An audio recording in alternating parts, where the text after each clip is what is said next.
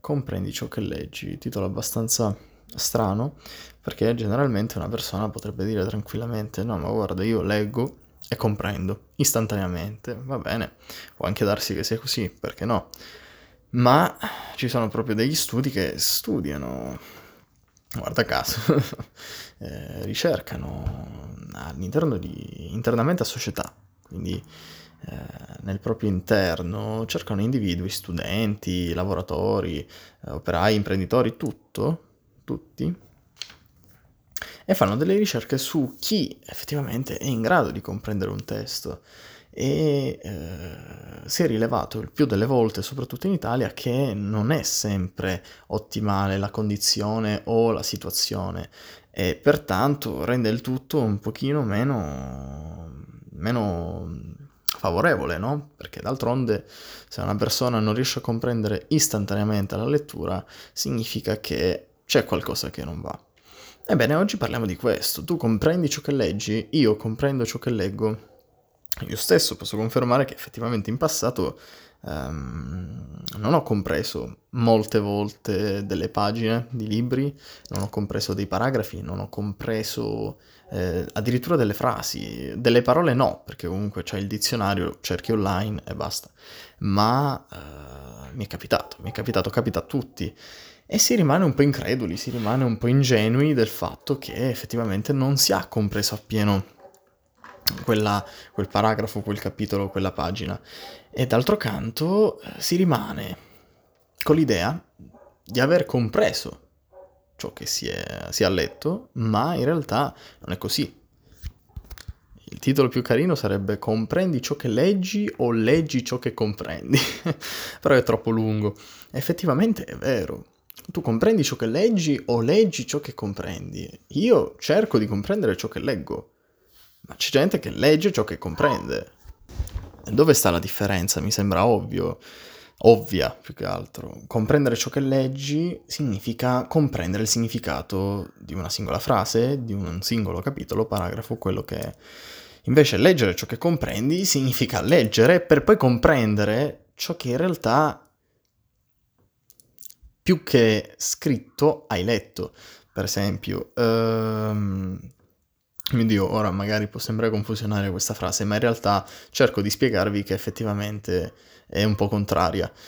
Se io leggo ciò che comprendo, leggo semplicemente ciò che, ri- che sono riuscito a comprendere, ok? Leggo semplicemente ciò che sono riuscito a comprendere e ciò fa sì che mi renda la situazione meno favorevole in futuro o magari quando, che ne so, in, pross- in un prossimo capitolo si riaprirà a, mm, in una citazione, si apre, sì, si apre la pagina con una citazione del capitolo precedente e io in automatico collego con ciò che avevo compreso, ma in realtà non era quello, quello che dovevo comprendere non è reale, non è vero, è, possiamo dire, una fandonia, fittizio, è pertanto falso. E allora bisogna ritornare indietro, comprendere un attimo, insomma, i soliti casini che può capitare soprattutto a un lettore. Quindi tutti potrebbero leggere se possessori di una comunque base di conoscenza e competenza linguistica. Ovviamente se non sai l'alfabeto come fai? Ma chi davvero comprende? Cioè è questa la domanda alla fine. Chi davvero comprende ciò che è scritto, ciò che ha letto? Accade dappertutto, io non parlo di studenti, non parlo di gruppi, di categorie sociali, io parlo di tutti, effettivamente eh, mi sembra di ritornare all'episodio precedente, ma parlo di chi, è, di chi è a scuola, di chi legge giornali, di chi va al lavoro, di chi legge una frase sul telefono, mille esempi potremmo trarne fuori, ma di sicuro parlo di tutti coloro che effettivamente ogni volta che leggono dicono Boh, va bene, mm, non ho capito però mi sta bene. Questo è ciò che fa sì che la tua, la, la tua vista, la tua mente, la tua osservazione, la tua comprensione si abitui a un livello mediocre, quasi minimo. E ovviamente non ti puoi aspettare di meglio. Se sei tu a far sì che la tua mente dica un ok, e in automatico questo ok arriverà, ma ti tradisce perché il giorno in cui dovrai comprendere veramente ciò che, sarà, ciò che eh, sarà scritto da qualche parte o è di tuo interesse, farai un pelino fatica. Allora, giustamente, prima ve l'ho anche citato, cosa potremmo prendere in antologia, come esempio, per un attimo comprendere la situazione italiana da questo punto di vista? E mi vennero in mente i le comprensioni del testo. Le comprensioni del testo sono fondamentali, vengono fatte ricerche su di essi e si ritrovano molti individui che effettivamente sono un po' perplessi, del tipo sì, ho letto, no, guarda, ha trattato di questo, questo e questo, però effettivamente non mi hai detto nulla, magari mi hai elencato il nome, de- mi hai, mi hai elencato il nome del protagonista, l'antagonista e il figlio del protagonista. Bene, cosa mi hai raccontato? Nulla. E quindi è un po' invariabile, cioè la situazione, significa che non sei messo bene non sei posizionato in una scaletta che comunque ha un valore ottimale nel rappresentare un racconto, nel comprendere un racconto più che rappresentarlo. Ci fu un confronto internazionale mh, mm, tra Europa e non.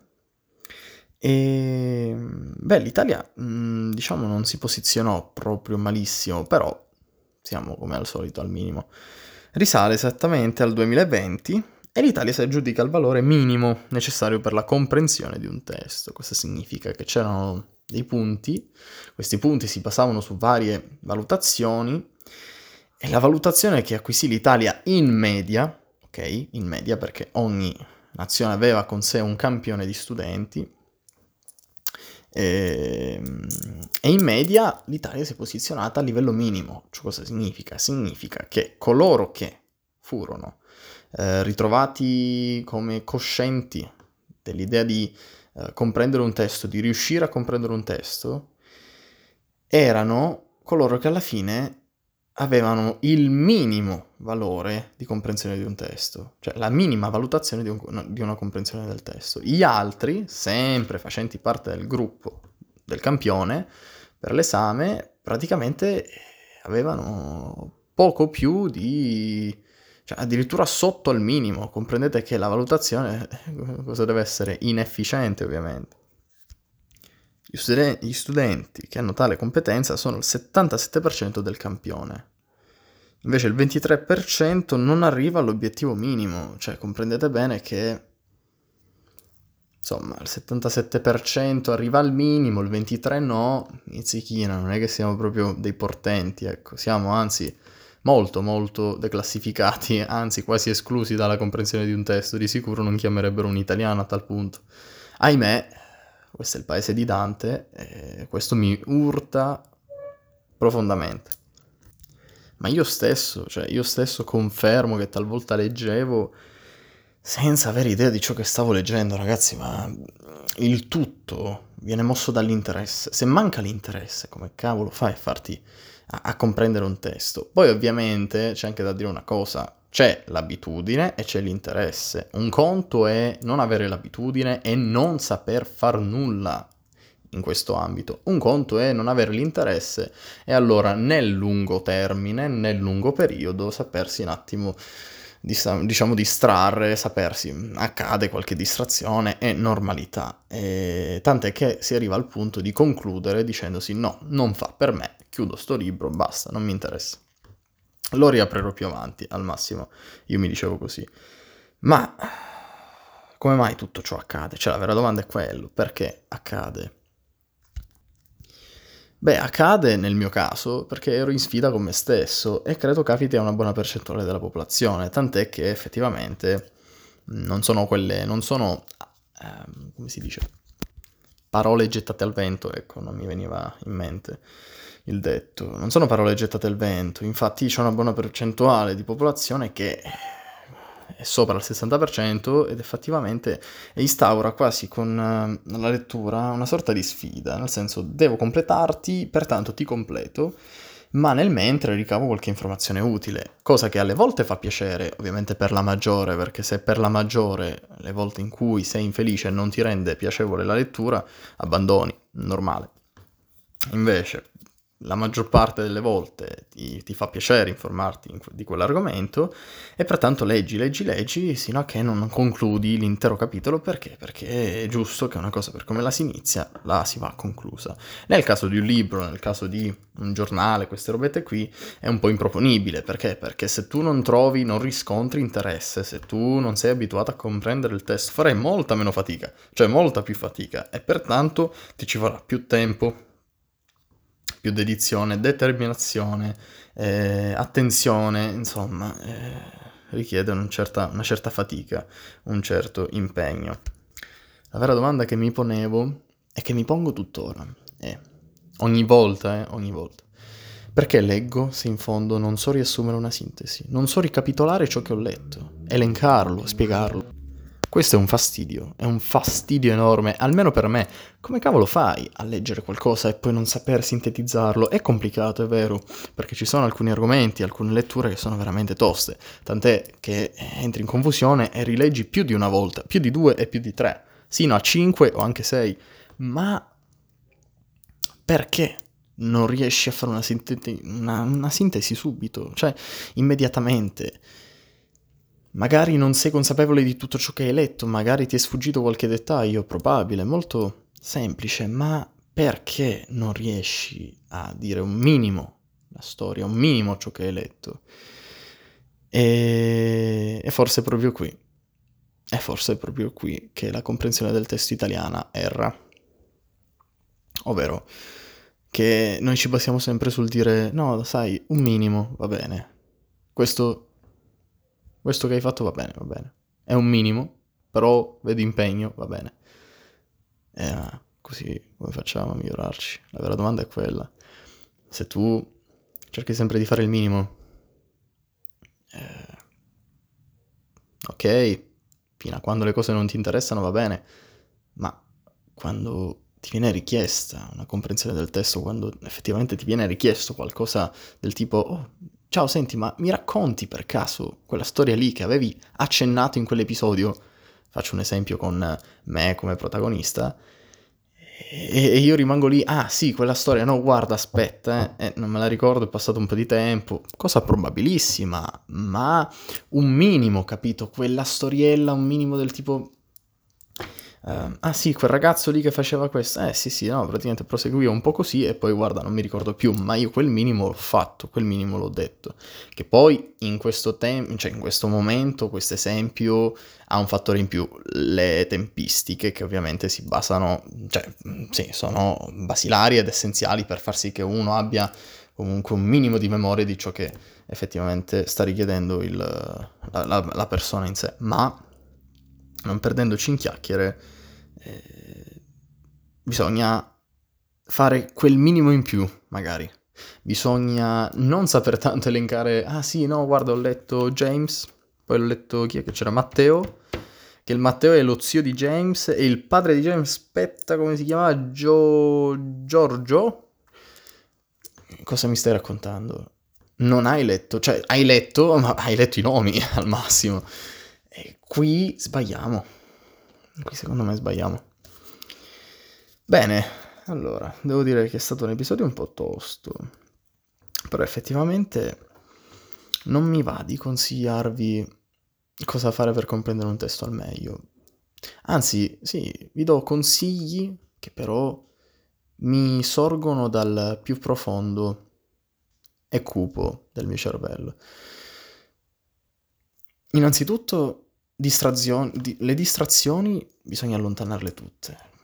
Per distrazioni intendo tua madre che passa con l'aspirapolvere, tuo padre che ti chiama perché è in garage e gli serve una mano, uh, tuo fratello che apre la porta e la chiude continuamente, tua sorella, vabbè, insomma, tutte queste sono distrazioni.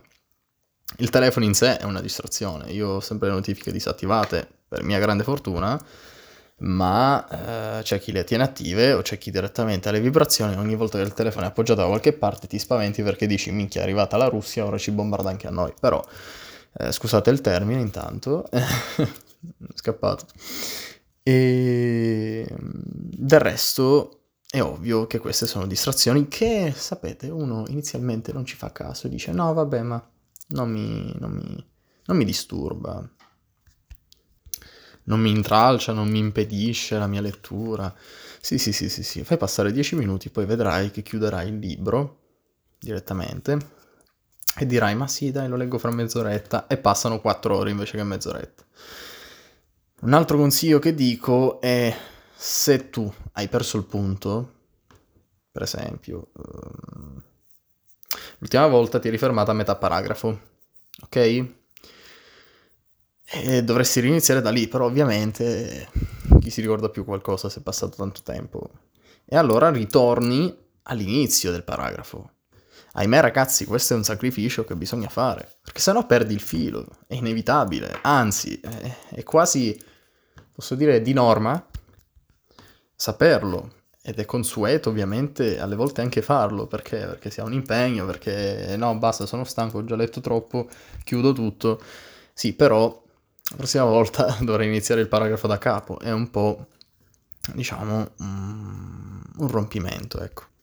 Più che un rompimento, semplicemente dovrai eh, perdere magari del, anche del, del tempo per riprendere il punto quando invece avresti potuto direttamente iniziare il paragrafo nuovo, perché l'ultima volta ti eri sacrificato per quel mezzo paragrafo in più.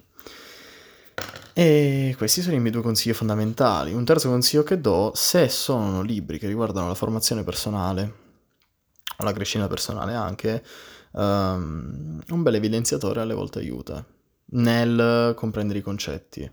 Uh, con questo non dico di sporcacciare o comunque sottolineare ogni singola frase, perché ragazzi, se no non si capisce nulla, figuratevi se poi l'evidenziatore è giallo fluo cioè uno che apre, io, uno che apre il libro non è che trova il libro, trova boh, pagine, di, pagine gialle che tu sfogli e dici mm, guarda è ancora bagnato. Vabbè, e basta, per questo io credo di aver finito. Mi piacciono questi consigli, sono stati soprattutto sinceri, ecco, dei consigli sinceri, che effettivamente vi posso garantire che una grande differenza diciamo, la portano col tempo. E basta. Noi ci vedremo mercoledì con un nuovo episodio. Auguro una buona settimana a tutti e speriamo che inizi bene.